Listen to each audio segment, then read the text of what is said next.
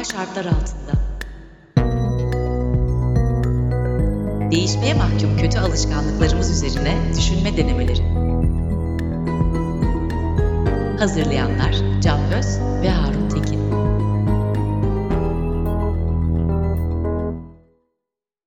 Herkese merhaba. Anormal şartlar altındanın 10. ve son bölümünde yine Can Öz'le bir aradayız. Ben Harun Tekin. Fakat bu bölümün son bölümü olmak dışında bir özelliği daha var. Bu sefer aramıza bir üçüncü kattık. Hem bir moderatör hem bir dinleyici ve konuk hem de aslında çok çok deneyimli bir yayıncı. E, Burçin Acar bizimle olacak. E, hoş geldin Burçin. Hoş bulduk Harun, hoş bulduk Can. Biz Can'la sıkı sıkı her şeyi planladık ve seni evde hissettirmek için böyle çok güzel planlanmış bir giriş yaptık. Bu girişin burasında da ben sözü Can'a devretmek istiyorum. Son bölümün girişinde neler söylemek istersin Can? Ya tabii birçok şey söylemek istiyorum. Hepsini tabii şu giriş cümlesine sıkıştırmak da istemem ama e, ya özellikle bugün e, Burçin'in vize katılması çok e, önemli. E, çünkü bu e, sevgili dinleyiciler biliyorsunuz ki aslında veda bölümü, e, son söz bölümü ve bu bölümde biz e, daha önce anlattıklarımızın dışında sizle güzel ve küçük bir sohbetle vedalaşmak için buluşuyoruz.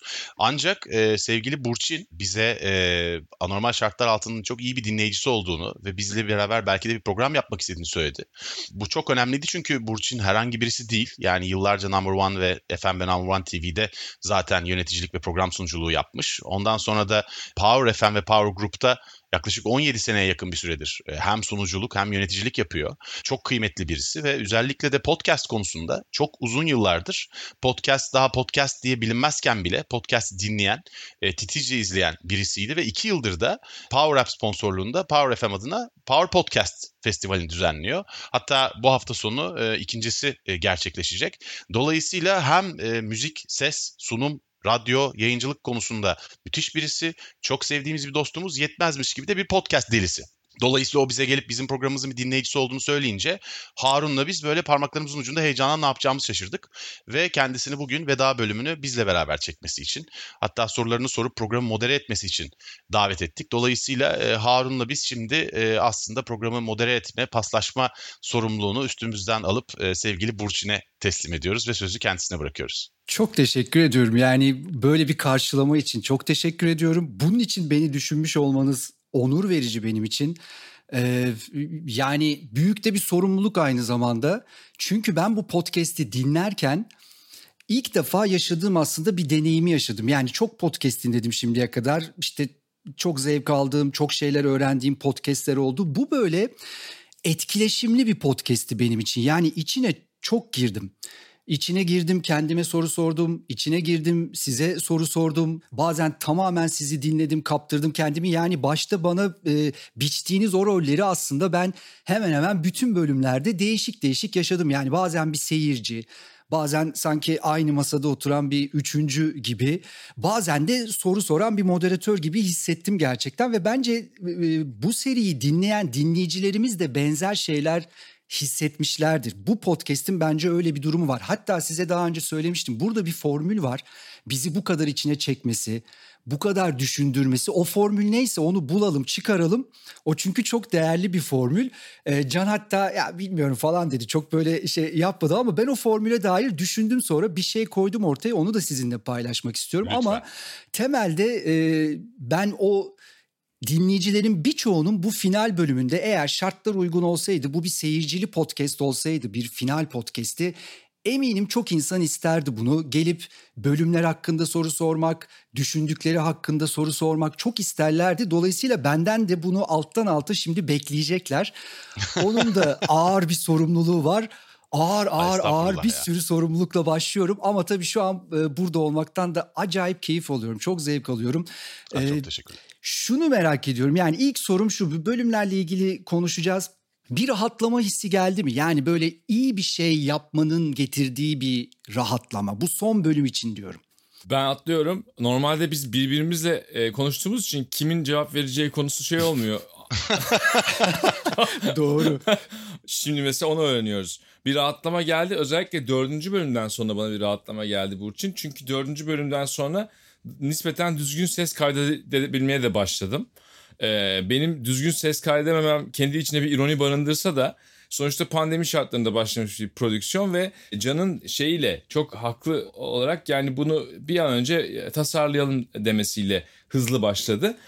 Dolayısıyla o rahatlama bende yayın yani yol üzerinde oldu. Biterken değil artık bir noktadan itibaren ya evet biz bunu yapıyoruz e, ve güzel yapmaya devam ederiz. Kendi şartlarımızda olabildiğince iyi bir şekilde yapmaya devam ederiz. Hissi bana 4. 5. bölüm civarında geldi. Evet bana da geldi hakikaten. Şöyle de geldi zaten. E, bölümleri çekerken aslında biz Harun'la aramızda konuştuğumuz konuları e, çekelim ve üzerine çok düşündüğümüz konuları çekelim demiştik zaten.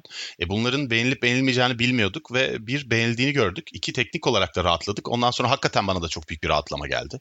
Ya programları artık daha özgüvenli, daha rahat, daha az tasayla çekmeye başladık. Ancak son bölümü çektikten sonra Evet bir rahatlama geldi ama daha çok bir hüzün çöktü. Çünkü çok güzel bir şey. Yani çok keyifli bir şey yaptık. Özellikle bu dördüncü, beşinci bölümle beraber Harun'un da dediği o e, artık işin tamamen doğallaşması aşamasından sonra aslında hayatımın hiç beklemediğim kadar büyük bir parçası oldu ve bir rahatlamadan çok gerçekten bir hüzün. O yüzden bu bölüm ekstra önemli benim için ki bütün bu coşkuyu ve duyguyu paylaştığımız insanlara da bir güzel ve hakkıyla bir güle güle diyebilmiş olacağız bu sayede. Hatta senin e, bir, bölümde son bölüm olabilir. Bitmesi beni üzüyor ama bu bir de mutlu ediyor aynı zamanda. Bu minvalde bir şey söylemiştin. Yani evet, bu podcast'in doğru.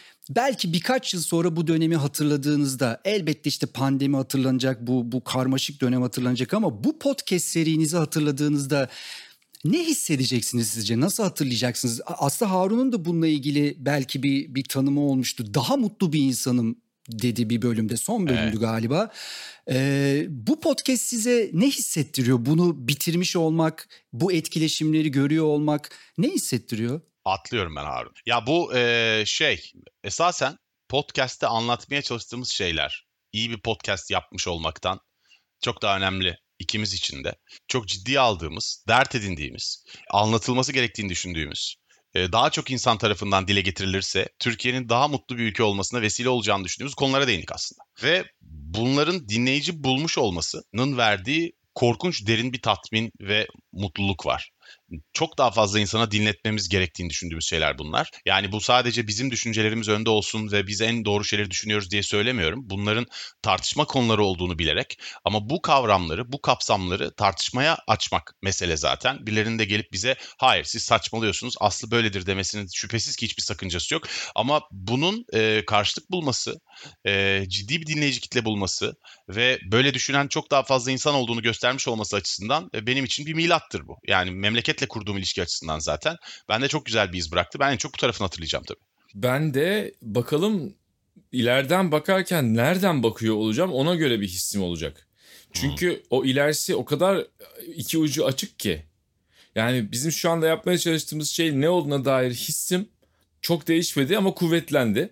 Bir iletişim çabası her şeyden önce. Her zaman yaptığımızın dışında bir şey ve bizim hep böyle şekilci bir tarafımız var. Yani toplum olarak hepimizde olan bir şey. Bir şey yani parmağın gösterdiği yere değil parmağa bakmak mı dersin? Olayların adına kendilerinden çok değer vermek mi dersin? Buna böyle dedi diye kızıyorsun mesela birisine. Fakat aslında o seninle aynı şey demiş oluyor ama o da sana öyle demedi diye kızıyor falan. Hop birbirinize kızdınız aslında aynı şeyi düşünüyordunuz. İletişim problemleri çok yoğun olan bir kültürdeyiz ve oraya dikkat çekmek aslında bir parça bir umut ışığı.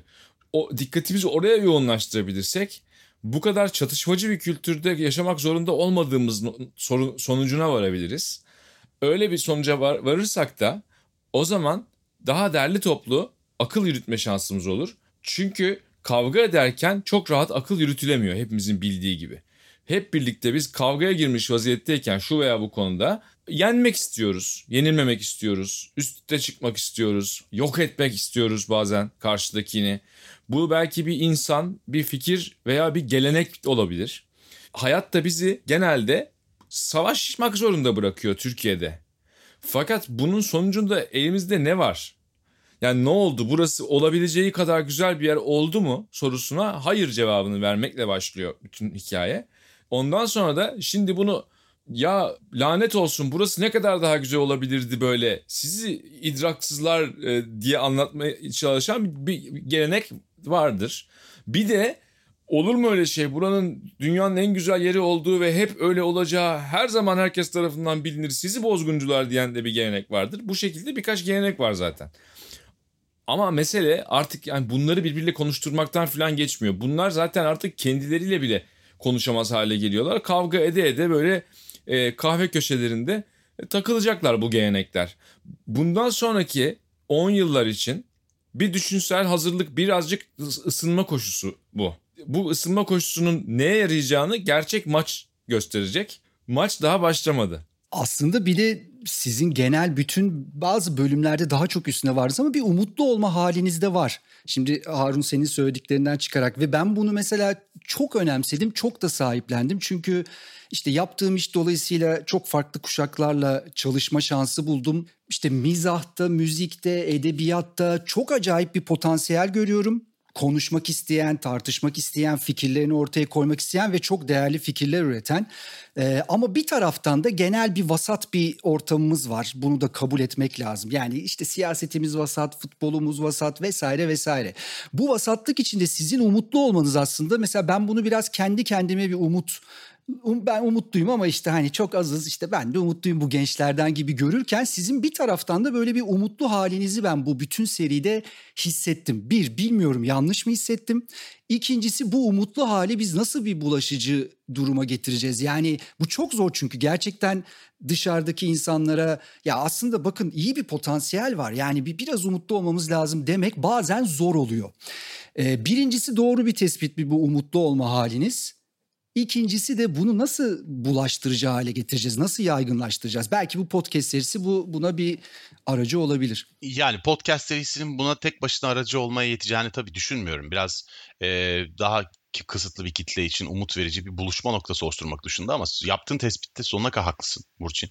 Ee, ben umutluyum ve şunundan dolayı umutluyum. Türkiye'de biz e, Türkiye'yi kötüye götürebilecek e, taraflara odaklanırken e, Türkiye'deki pırıltıları görmeyebiliyoruz ve bu pırıltıların aslında sessiz sessiz Türkiye'de yaratmaya başladığı bir takım enerjiler var. Kavga dövüşün içinde olgunlaşmayarak, itişerek, bazen kendini kaybederek, cehalete kendini kaptırarak vesaire vesaire ancak dünyanın akışı ve Türkiye'nin akışı her ne kadar hem çevresel koşullar hem nüfus artışı hem genel siyasi iklimin popülizm ve e, otoriteryenizme kaymasından ötürü ne kadar huzur kaçırıcı olsa da dünyada artık bütün toplumların, bütün azınlıkların, bütün grupların kendi haklarını, kendi taleplerini bazen haklı, bazen haksız, bazen abartarak, bazen şiddetli bir noktaya getirerek ama en nihayetinde aradıkları bir ortak zemin evrenindeyiz artık. Ve bu bizi 21. yüzyılı 20. yüzyılın kavramlarıyla anlamaya çalıştığımızda çok daha cahil bırakıyor. Şöyle ki yani biz bu yüzyıla oturup e, sol mu sağ mı diye anlamaya çalıştığımız zaman aslında tamamen boşlukta ve çılçıplak kalıyoruz. Hiçbir şey anlamamız mümkün değil.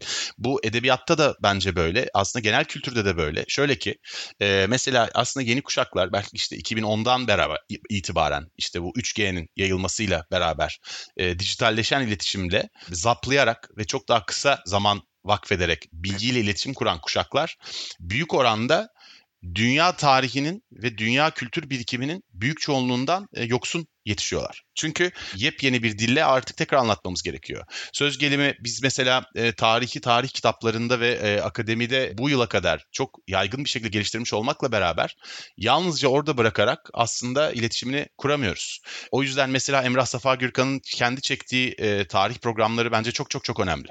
Çünkü yaygın iletişim için artık bir e, metni bir dilden diğer dile çevirir gibi bir iletişim dilinden yeni bir iletişim diline çevirmek zorundayız. Bu da Z kuşağı, Y kuşağı, X kuşağı, alfa kuşağı, beta kuşağı vesaire gibi kuşakları tanımlamaktan yola çıktığım bir şey değil.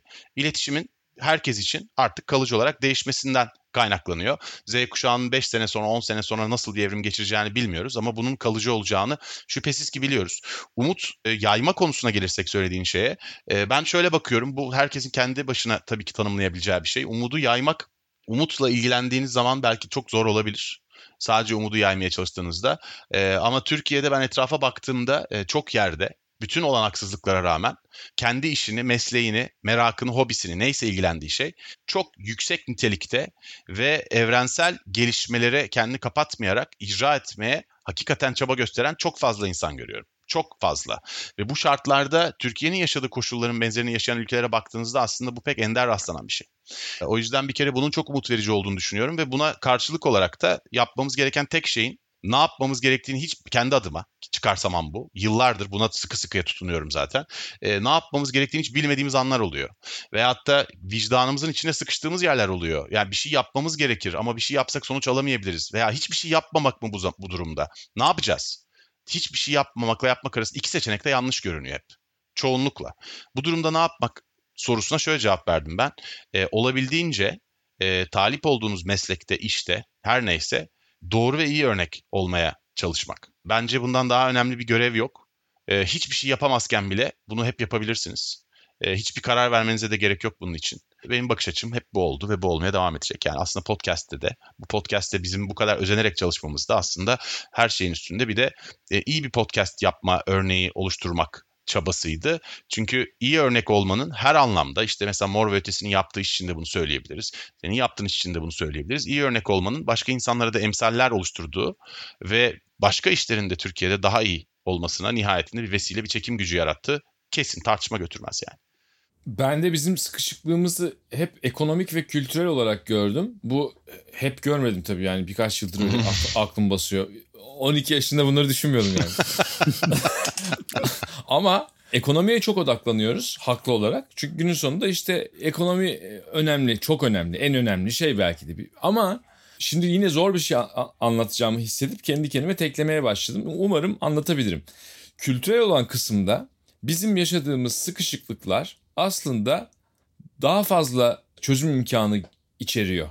Neden öyle? Çünkü bence tamamen içimize kapanmadık. Yani Türkiye olarak tamamen içimize kapanmayı başaramadık bu sefer. İnternet önemli bir etken. Onun dışında daha önce kurulmuş olan bir takım ilişkiler, bir takım kurumsallıklar etken. Ama Türkiye böyle bir maalesef belli aralıklarla tamamen kendinin içine kapanmayı deniyor. Yani onu çok büyük ölçüde de başarıyor her denediğinde. Yine başarısız olduğunu söyleyemeyeceğim. Türkiye'miz bunu yine başardı ama tamamen kapanamadı. Şimdi bu niye önemli? Çünkü bu aslında bizim bütün dünya ile konuşabilmemiz bizi olsa olsa umutlandırabilir bir yandan da. Çünkü kendi kendimize ne kadar konuşsak yani koca bir dünyanın içinde Türk'ün Türkiye propagandası dediği rahmetli Çetin Altan'ın bir şey vardır.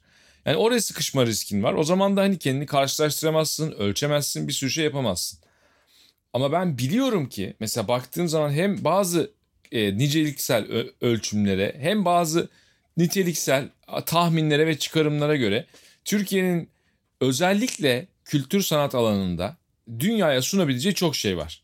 Yani edebiyatta var, müzikte var, sinemada var ve bunlarla beraber aynı zamanda Türkiye'deki insanların birbirleriyle tekrar konuşmaları, hemhal olmaları, muhabbetin tekrar kurulması, o şehir meydanı mı, siyaset meydanı mı, artık agora mı, pazar mı ne dersen o milletin bir araya girip isterse kabakla patlıcan aldığı yer olsun.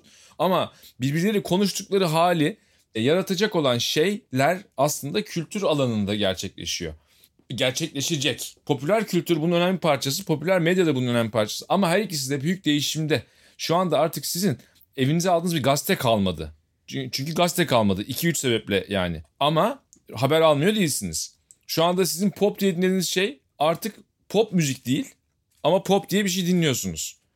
Ya bu değişimlerin acaba hiç mi olmayacak bizim diğer hayatımızda etkisi? Biz böyle böyle şeyler oldu ama yine siyaset ama yine ekonomi aynı mı gidecek zannediyoruz? Hayır. Ekonomik değişim benim tamamen şeyimin dışında ben şey bir e, sözelciyim yani ben. Ama en azından şunu anlayacak kadar e, gördüğümü zannediyorum. Bizi kısıtlayan şeylerden ekonomi kısmı bütün dünya için başka türlü çözülmesi gereken bir mesele zaten. Yani bu kadar dünyadaki değerlerin böyle 46 katı kadar birbirine borçlu olarak para basarak işte ne bileyim ben paylaşımı beceremeyerek işte en fazla paranın %1'de toplanmasıyla falan ne derseniz de o şekilde ve de bütün bunlar sonucundaki ekolojik felaketlerle ayrıca işte bu ayaklanmalarla her türlü huzursuzlukla 10 yıllarca daha gitse bile 100 yıllarca gitmeyecek. Bence 10 yıllarca da gitmeyecek. O değişim ve eğer biz üstünde yeterince çalışırsak bir kültürel değişim ivmesi bir arada bize şunu getirecek. Bunu söyleyince de artık polyanacılık veya şeyle suçlanmak istemiyorum ama samimi düşüneceğim bu. Türkiye'yi bir anda hani Masal abilerin o şarkı sen neymişsin be abi diyor ya. o aslında. Yani biz %100 ke- katılıyorum ya. Biz kendi ayaklarımızda O kadar iyi böyle... bir potansiyel var ki ülkede yani. Biraz serbest bırakılsa inanılmaz bir potansiyel var gerçekten. Evet ve umutlu bir kısmı da şu. Senelerdir e, her iki bacağımıza böyle onar kiloluk çimentolar bağlanmış şekilde koşu idmanı yapıyoruz. Yani o çimentolar beşer kilo bile olsa dünya rekoru kırarız.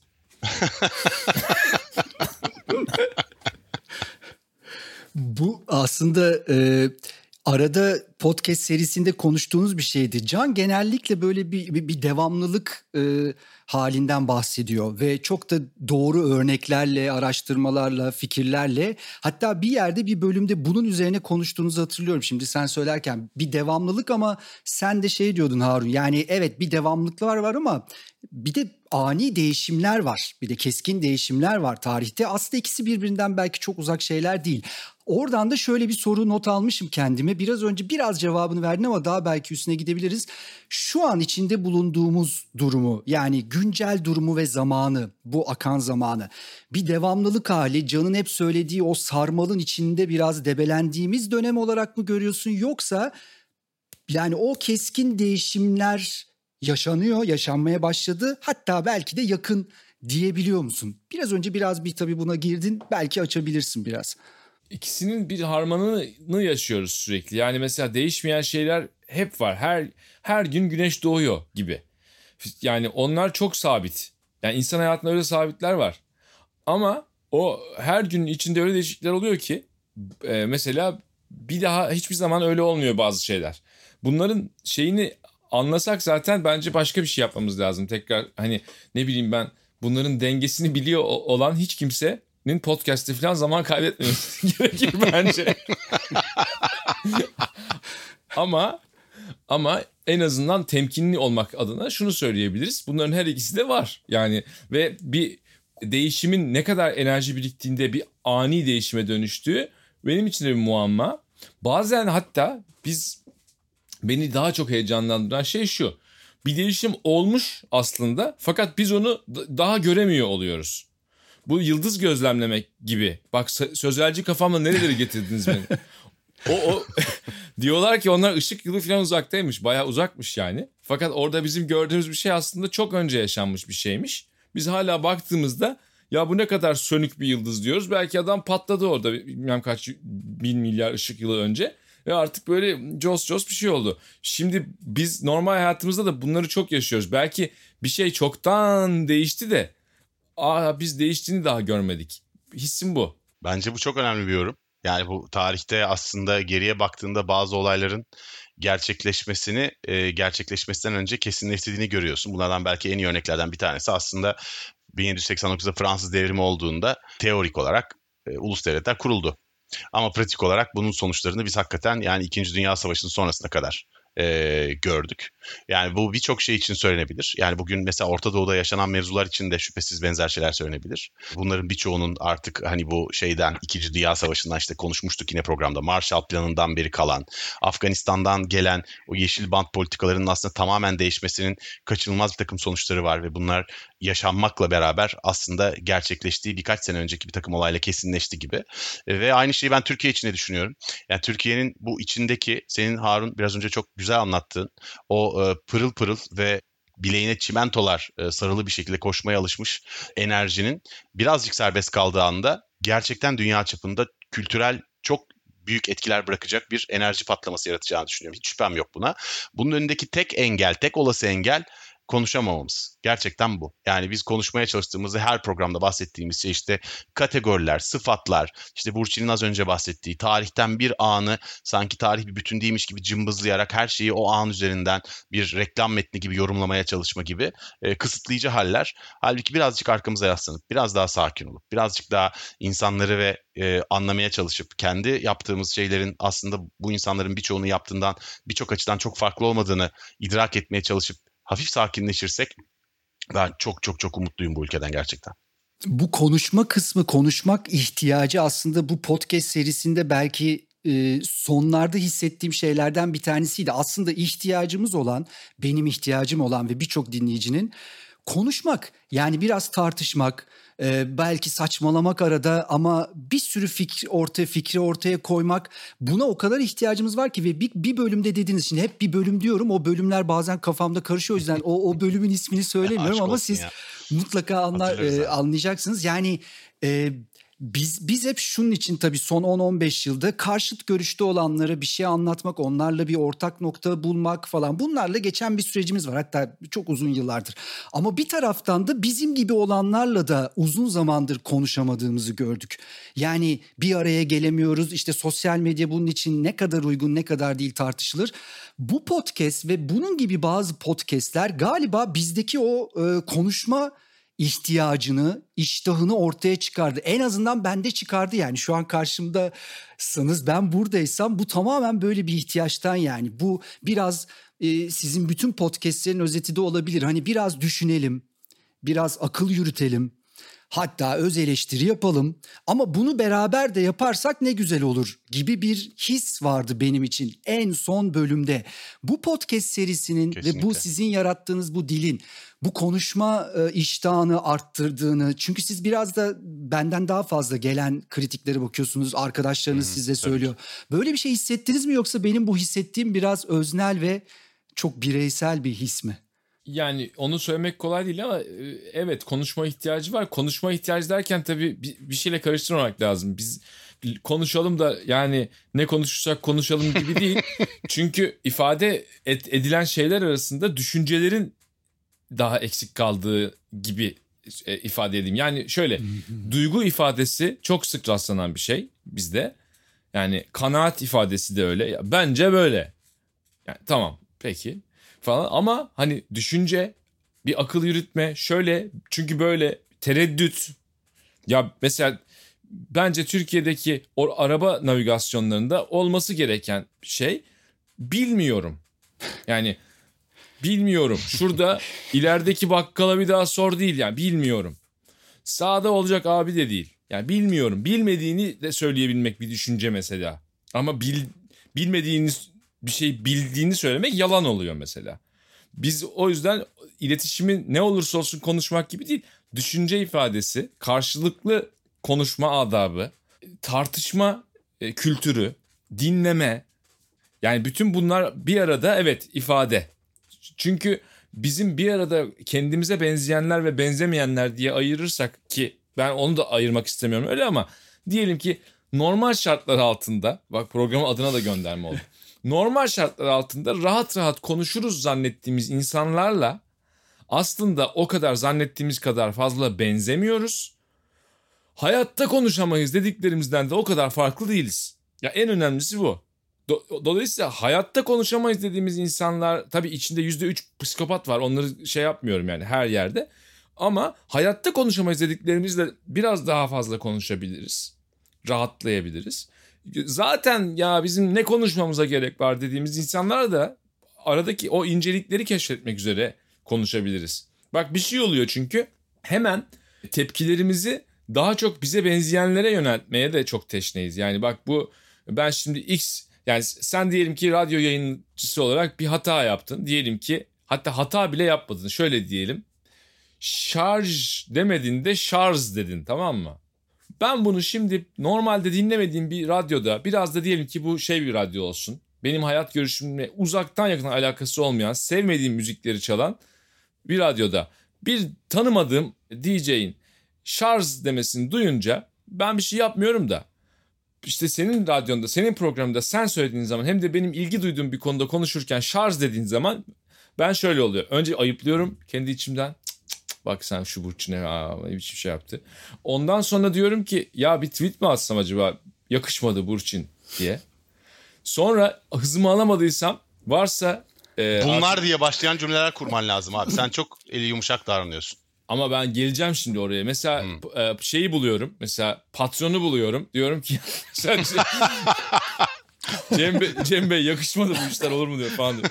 Böyle, böyle gidiyorum. Bu arada mesela. bir şey söyleyeceğim. Şarj, şarj artık. Dur Türkçe. oraya geleceğim. Oraya geleceğim ama sa- Ha, o sabır- yanılıyorsun yani. sabırlı arkadaşlarla podcast yapmayı da düşünüyorum ileride mesela. Abi evet e, Can'ın sabırsızlıkla e, spoiler vermesine rağmen sonunu söyleyeyim. Aslında yani pek çok dille uğraşan insanlar diyorlar ki kardeşim öyle tek heceli şeylerin sonunda J diye bir şey Türkçenin yapısına zaten uygun değil. Hmm. Bu kadar insan yanılıyor olamaz. Aslında bunun gittiği yer zaten şarj.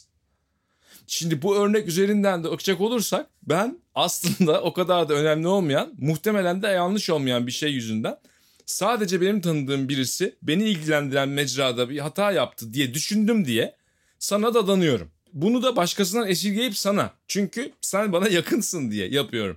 Bizim şu andaki en büyük trajedilerimizden bir tanesi bu. Bu örnek üzerinden anlaşılabilecek olan binlerce örnek yani. Bence. Peki biraz önce Ozan atıfta bulundunuz. Ee, biraz tabii ekseni değiştiriyorum. Ben ilk podcast'i dinlemeye başladığımda ilk üç bölümde galiba üçüncü bölüm ya da dört öyle bir kırılma da olabilir. Kendinizi de eleştirmeye ve kritikler yapmaya başladığınız bir bölüm. Dörttü galiba. İşte ığlar, işte e, Can'ın çok fazla konuşuyorum aslında biraz kesmem. Onları dinlediğimiz bölümler bunlar. Üç ya da evet. dörttü. O zamana kadar bende de şöyle bir his vardı. Ne kadar güzel bir paslaşma. Yani müthiş ahenkli. Biri konuşuyor, biri susuyor ve tabii ki işte geleneksel medyada zaten bunun yakınından geçen bir tartışma adabı yok ve böyle örnekler görmüyoruz. Ama bir süre sonra fazla düzenli de gelmeye başladı. Sonra gerçekten. Sen ya, de öyle düşündün mü Burç? Ama Arası şöyle bana o yüzden gel... böyle şeyler yapıyor işte.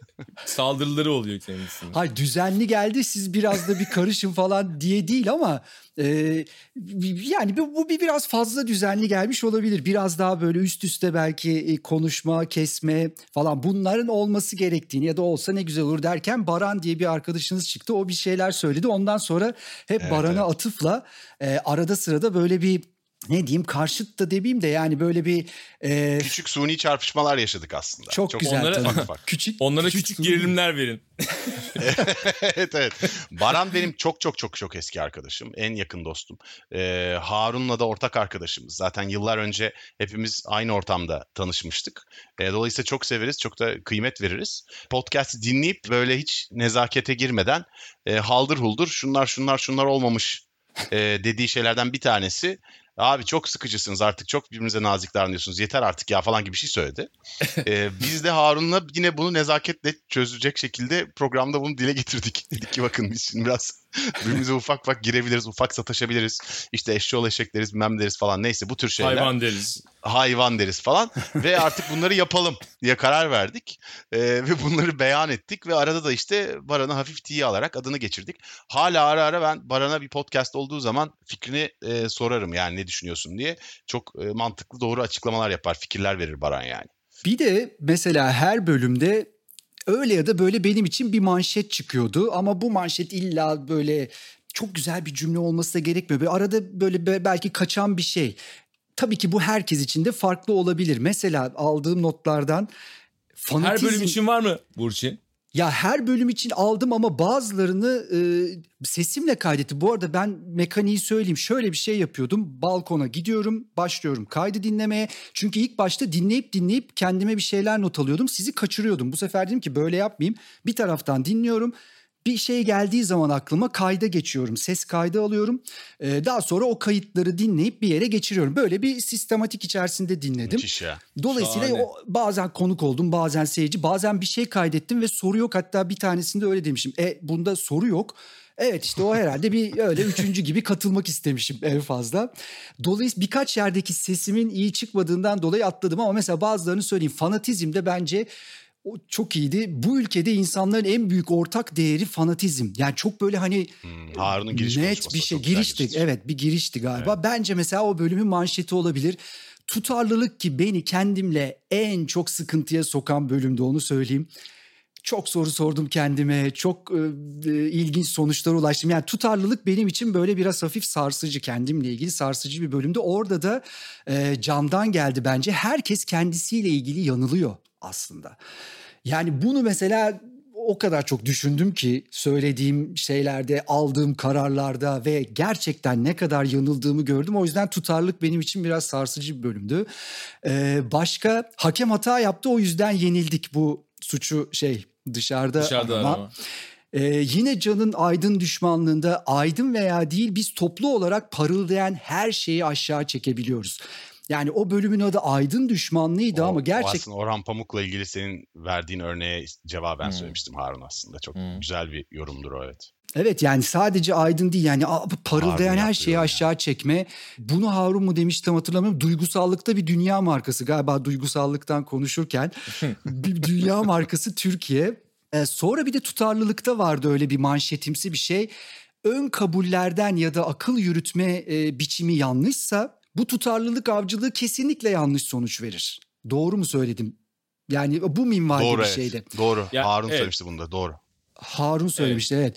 Bunlar benim için mesela genel olarak bölümlerdeki böyle manşetler. Sizde var mı böyle mesela her bölümün bir cümlesi, bir anı böyle aklınızda Ya kalan bir bende şey? mesela şey vardır. E, zaten onu daha sonra Harun'la da konuşup ayrı bir kayıt olarak da çıkardık. Mesela test çılgınlığı bölümünde bölümün sonunda Harun'un yaptığı böyle iki dakikalık bir konuşma var. Hmm. Test çözmekle ilgili keşke e, üniversite sınavlarına hazırlanırken ben dinleyebilmiş olsaydım dediğim bir konuşma o. Ve Harun bazen konuşurken düşünceyi kafasında bir taraftan toparlamaya bir taraftan çok şey söylemek istediği için bazen duraksayabiliyor. Bazen aksak bir şekilde anlatabiliyor düşüncesini. Orada o kadar iyi bir ritimle ve o kadar güzel, müthiş bir retorikle anlattı ki zaten böyle akıp gidiyor o konuşma. Bence orası zaten e, en etkileyici yerlerinden birisi olabilir e, podcast'in kesin. Demek duraksıyor bazen. Yok ya. şaka şaka. Ona Bazen odaklanmış. bütün bunlardan oraya takılıyor değil mi? Sonuçta sahne insanı. yok yok anladım abi. Çok teşekkür ederim öncelikle. Ee, benim de var ama benim daha çok bunları düşünürken çok komik bir şey söyleyeceğim size. Genelde ben hatırlamıyorum. Bizim söylediklerimizi e, dinleyince hatırlıyorum. Aşağı yukarı neden bahsettiğimizi de hatırlıyorum. Fakat özellikle dördüncü bölüm sonrasında o kadar başka türlü bilinç akışına girmiş olduk ki galiba Can'la benim açımdan. Bir de kayıtları ben editlememeye başladım. Ben ilk dört bölümde ses kalitesindeki kendi so- sorunlu durumumdan da dolayı bir de yeni denediğimiz bir şey olduğu için aslında e, Sokrates'in çok da fevkalade bir ekibi olmasına rağmen biraz da işsizlikten mi diyeceğim ama o da yemez kimse herhalde. E, kendi kendime yaptım editlerini. O editleri yaparken de e, dolayısıyla baya mesela bir gün oturup 6 saat boyunca uğraştığımı biliyorum bir bölümle ilgili olarak. O zaman ne dediğimi daha iyi hatırlıyorum Can'ın da ne dediğini. O bakımdan mesela Aydın Düşmanlığı bölümünün neden o kadar çok dinlendiğini bir buçuk saat olmasına rağmen anlıyorum. Çünkü çok fazla iyi çalışılmış ama bir o kadar da zaten yaralı olduğumuz bir yer olduğu için orada pek fazla taca giden top olmamış. Yani konuşulanlar açısından. Ki bir de bazı şeyleri ben yaparken biz uzun mu yaptık falan diye düşündüğüm halde o beni yanlışlayan bir bölüm oldu. Çünkü açık ara en uzun bölüm. Açık ara en uzun konuşma bloklarının olduğu bölüm. Yine de en çok dinlenen bölüm. Fakat e, teker teker cümle hatırlamıyorum. O bilinç akışı da şundan kaynaklı bence. Bir noktada bi- biz e, yani Can için aynısını söyleyebilirim ama inşallah öyledir. Birbirimizi dinliyoruz. Yani konuşmadığımız konuşmadığımız sırada birbirimizi dinliyoruz. Konuştuğumuz sırada da kendimizi dinlemiyoruz doğal olarak. Yani insan konuşurken kendisini dinlemez ya. Başka bir süreç havada yani akan şey var bir, bir, bir enerji var ve o akış dolayısıyla ben bunları bu mesela bana sor sınav yapsan şimdi mesela şeyden podcast'teki metinlerden yüzde yüz yapamam yani. Yok canım tabii ki ben de yapamam ne münasebet ya. Benim kendi yaptığım bir şey var unutmadığım. Unutmayacağım. Abi fanatizm bölümüydü galiba. İşte bu gelenek e, modernite çatışmasından bahsediyoruz. İşte sen Abdülhamit'ten falan açıyorsun sözü. Yani ulan e, arıyorsanız bula bula Abdülhamit'i mi buldunuz? İkinci Mahmut var, o var, bu var falan gibi şeyler söylüyorsun sen. Ben de bu konuyu aydınlatmak için söze giriyorum. Ve e, dönerin hikayesini anlatıyorum. Bunu hiç unutmayacağım ya gerçekten yani. Orada aklına bir insanın niye döner gelir? Bilmiyorum gerçekten yani ama çok Ama şey işe yarayan, dinlemiş. İşe yarayan Yok güzel yaradı bir zaten. yani. Güzel de bir anlatı da onu başka bir sürü şeyle de anlatabilirsin. Aklıma dönerin gelmesi o an e, muazzam. Hiç Yani- unutmayacağım yani onu. acıkılmış olması ihtimali üzerinde duruyor İsviçre bilim adamları. Yalnız bak çok çok yol kat etmişiz arkadaşlar. Ben şeyi hiç unutmuyorum. Hayatımda ilk yayına çıktığım olay e, 2007 senesinde bir akşam saat akşam geceye doğru 11'de TRT İstanbul Radyosu'nda Gecenin Sesi programı. Beni çağırmışlar Gecenin Sesi olarak ve ben orada dinleyicilerin herhalde e, o sene en çok sıkıldığı programı e, çekmeye aday bir takım şey anlatıyorum. Çünkü Yayınları'nın 25. yılı olmuş ve ben işte şöyle cümleler kuruyorum. Ya cümleye şu giriş zaten offside. E, tabii biz şimdi Can Yayınları olarak diye başlıyorum. Zaten bu yani bu daha sonra Türk medyası tarafından daha da geliştirildi tabii. Bu zaman kazanma sözcükleri 6 sözcüğe çıktı biliyorsunuz. Tabii yani şimdi e, aslında baktığınız zaman 6 sözcük. Ben onu 3 sözcükle o zaman yakalamışım ve bu programda 25. yıl için yaptığımız şeyleri olanca sıkıcılıkla bir Excel dosyası okur gibi e, tık tık tık okuyor, söylüyorum. Ve e, şöyle bir cümle kurdum canlı yayında, ilk canlı yayınımda. Biz dedim can yayınlar olarak iyi Türkçe yapmaya çalışıyoruz. Ve dur bak bunu söyledikten sonra yediğim naneyi fark edip al sana Harun Şarz. Yediğim naneyi fark edip e, Ömer Üründül gibi kahkaha atmaya başladım yayında. Ve kontrol edemiyorum. Ve içimde bir kavga dönüyor. İçeride birisi gülen cana yumruklar atıp kafa göz dalıp sus ulan eşşol eşek yeter güldüğün canlı yayındasın. Zekice bir şey bul toparla falan diyor. Bunu duyan diğer gülen gerizekalı can kendine hakim olamayıp daha da şiddetli püskürerek kahkahalar atıyor ve reklam arasına girdik. ya mükemmel bir şey. o yüzden yani döner konusunda yine de kendi üstüme çok fazla gitmeyeceğim yani orası kesin. serinin hani unutu, unutulmazları gibi bir başlık açarsak o onlardan bir tanesi belki bir de şeyde tutarlılıkta vardı galiba. Hiç yani konuların bağlamıyla alakalı değil de Can bir örnek veriyordu ve orada e, yurt dışında bu falcılıkla alakalı bir işte el Ha. falı bakmakla alakalı. Orada isimleri saymaya başladığında Harun ya bu isimler hani gerçek mi sen atıyor musun? Mesela o kadar aklıma Şu an kalmış ki- şu an. Katerina, Şuan Şuan, e, Evet, doğru. İ- Oha, Igor. Igor var mıydı? Igor, Igor vardı ya. Ve- Oha nasıl hatırlıyorsun hepsini? Anton ismi, Antonus. An- Yani hepsi Antonis ya. bir Adama hikaye bak, bütün kahramanları gibi Üniversite arkadaşlarımı biliyorsun şu an ya. evet gerçekten öyle. Gerçekten Ya öyle. bir, Bir, Hansel roman Gretel hikayesi gibi kahramanları isimler. gibiydi bunlar mesela. O aklımda kaldı. Evet. Bir tane yine unutul ya unutulmaz değil mi de aklımda kalan Harun bir şey anlatıyordu. Sen o fik yani başka bir şey anlıyordun ve Harun tekrar girdi. Bu seri bir üç kere devam etti ve büyük bir Evet, sabırla. Çünkü ben aslında bağırmaya minik bir sinir krizi geçirmeye kıyamıyorum o sırada. Anlatacağım yer orası. Oradan başlayacağım ve onunla niyetim net yani. Çünkü oradan başlamazsam anlatmam imkan yok. O yüzden tekrar dönüp oradan başlıyorum. Onu diyorsun değil mi? Evet suçu dışarıda aramak olabilir. İşte evet. yani o- Canda aramak istemiyorum suçu o anda ben. ama Ne o, terbiyesiz bir adamsın ya. Allah Allah. Hayır hayır Ya. o ama o o bence o o rally rally diyeyim ben ona. Yani hani bir tartışmanın öyle ya da böyle iki tane farklı görüş anlayan, başka türlü anlayan nasıl gitmesi gerekine dair Evet, güzel evet. bir seriydi. Güzel bir rally. Ya onlar bir şey söyleyeyim mi Burçin? Aslında birkaç kere oldu programlarda. Biz Hı. bunları programlardan sonra da konuştuk. Bunların hepsini tabii ki dinleyiciler bütün ayrıntıları da fark etmiyordur. Çünkü yer yer e, konuları biraz uzattığımız veyahut da konuları, konuları çok derinlemesine girdiğimiz için tüm dinleyicilerin tam kulak dinlediğini de zannetmiyorum. Kaçırmışlardır. Ama biz birkaç kere programlardan sonra konuştuk. Abi şurada nasıl anlaşamadık artık diye. E, herhalde 3-4 kere olmuştur değil mi Harun? Evet ama genelde yani anlaşıyoruz genelde. Böyle şey olmuyor yani hiçbir bu program süresince de gerçi bizim hayatımızda da yok o. Yani böyle öyle mi? Bak bu sefer yakışmadı. Tamam. Hani Yok öyle- canım o çapta Öyle, anlaşmazlık. öyle bizde. bir şey olmuyor yani genel. Hiç olmadı daha doğrusu. Yok hayır. İnşallah Ama- bugünden sonra da olmaz diyelim. Ne diyelim? Bak ya. Bence müthiş gidiyor şu an. Bir moderatör olarak gayet memnunum şeyden. e, Akıştan. Yok bir şey söyleyeceğim. En çok Baran sevecek yine programı ya. Bence de ya. Yavrum. Peki şimdi bu uyumlu olma konusunda hissettiğim bir şey var. Dediğim gibi bu yanlış da olabilir. Şimdi genelde şöyle bir şey hissettim bütün seri sonunda. Can müthiş bir genelde bölümler hakkında böyle bir tarihsel bir bir daha global bakan bir bir bağlamı ortaya koyuyor. Araştırmalarla, örneklerle ve bunu birkaç yerde yani birçok yerde ama benim için birkaç yerde çok çarpıcı şekilde yaptım. Mesela bu e, aydın düşmanlığında. İşte o aydınlar dilekçesi işte e, baban Erdal Öz'ün de içinde olduğu o süreci anlatarak oradan e, Galileo'ya geldin oradan Dreyfus davasına geldin öncesinde Sokrates o böyle bir hani o bağlamı anlatırken müthiş bir seriydi. Aynı seri bir de kavgacılıkta işte 6-7 Eylül olayları, Sivas katliamı, oradan ekonomik krizlere, darbelere yani bu o toplumsal şeyi e, hani o seriyi, o bağlamı iyi koyarken Harun'a geçtiği zaman da Harun biraz o işi insana bazen indirgiyor bütün bu bağlamın yanında. Bu Çok mesela birçok bölümde hissettiğim bir şey. Aslında bu şey demek değil yani Can hiç insanla ilgilenmiyor tamamen tarihsel süreçlerde. Yok ama genel olarak doğru.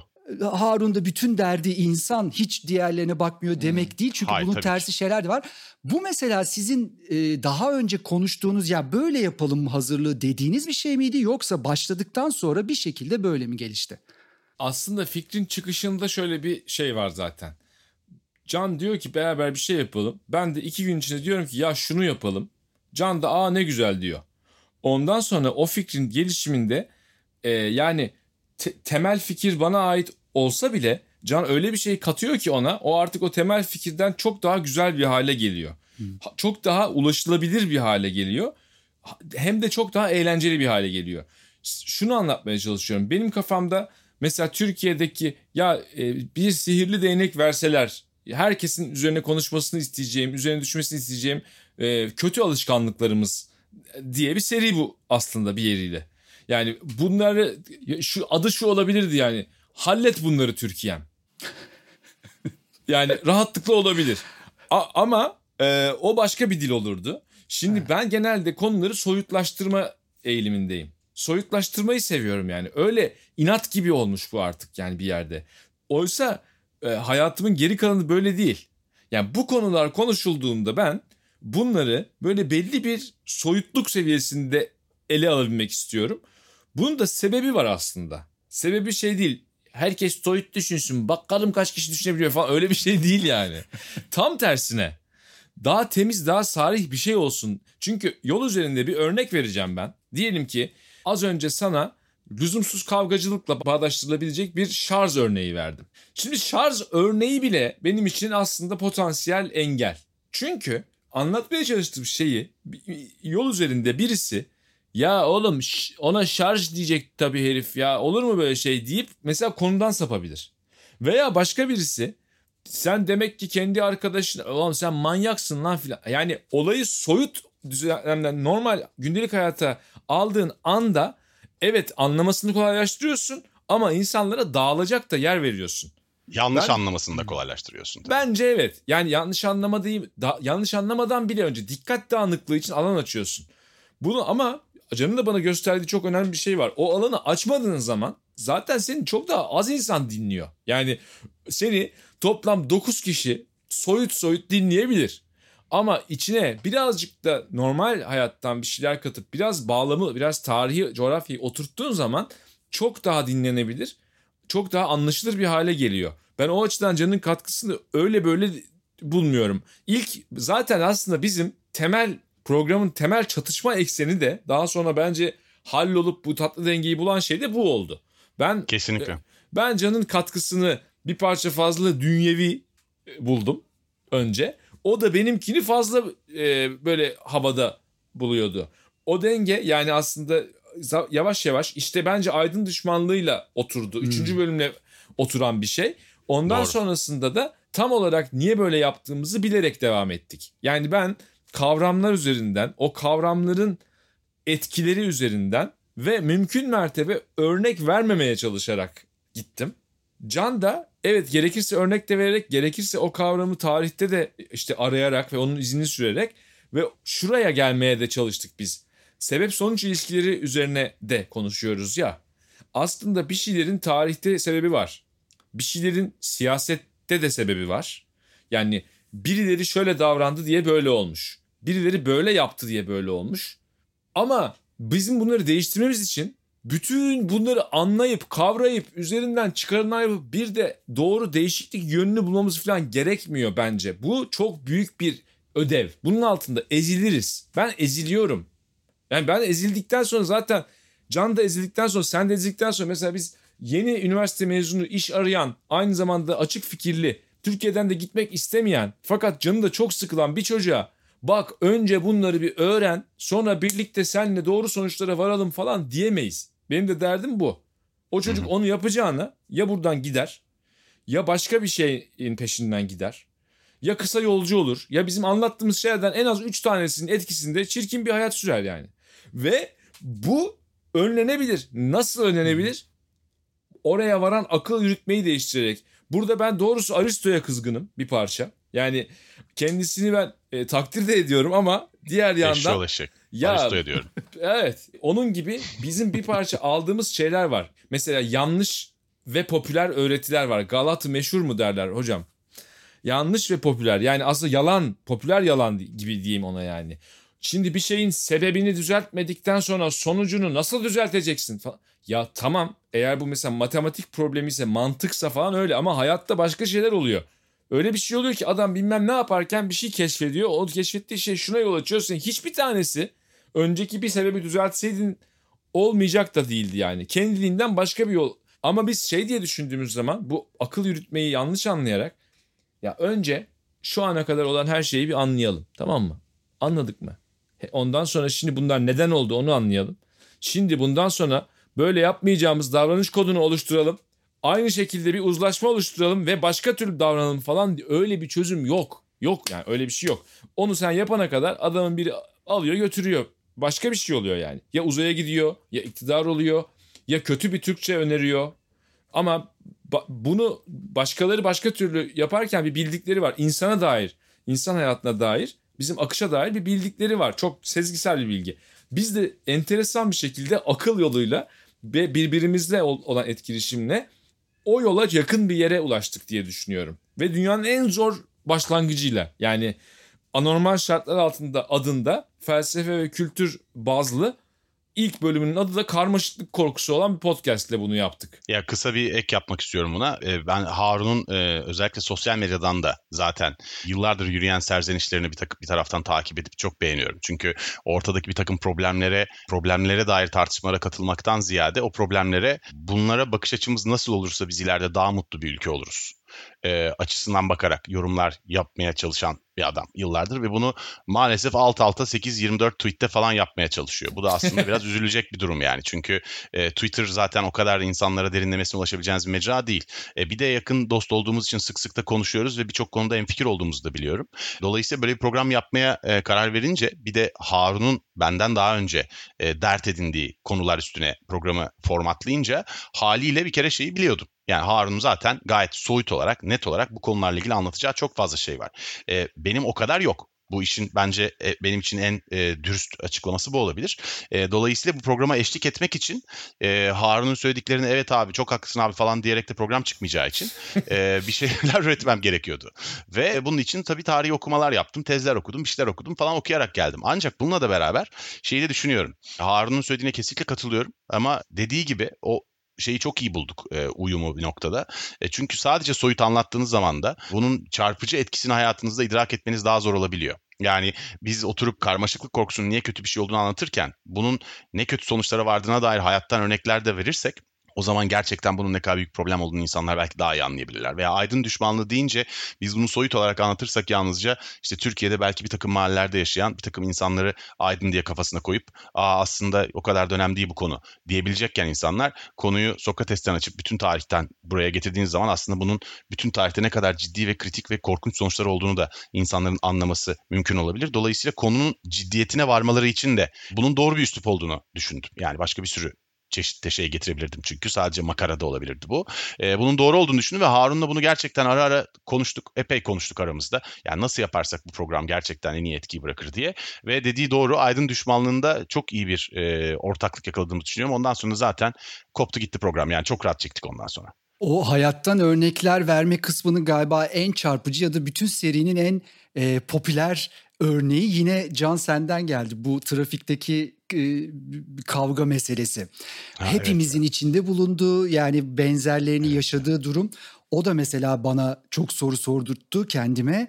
Sen senin örneğinin değişik bir örneğiydi. Ben gayet işte burası benim konfor alanı, konfor alanı, güvenlik alanım. Kimse hani arabada durursam hiçbir şey olmaz. Böyle saçma sapan bir olay sırasında arabadan çıkmamayı tercih ettim beyefendi çıktı arabadan yavaş yavaş yürüdü. Ben de camı açtım nasılsa bir şey diyecek diye ve bir yumruk attı bana ve ben e, kemer takılı elimde su var falan toparlanana kadar zaten iş karıştı gitti. Sonra kendimle çok mücadele yani kendime çok kızdım.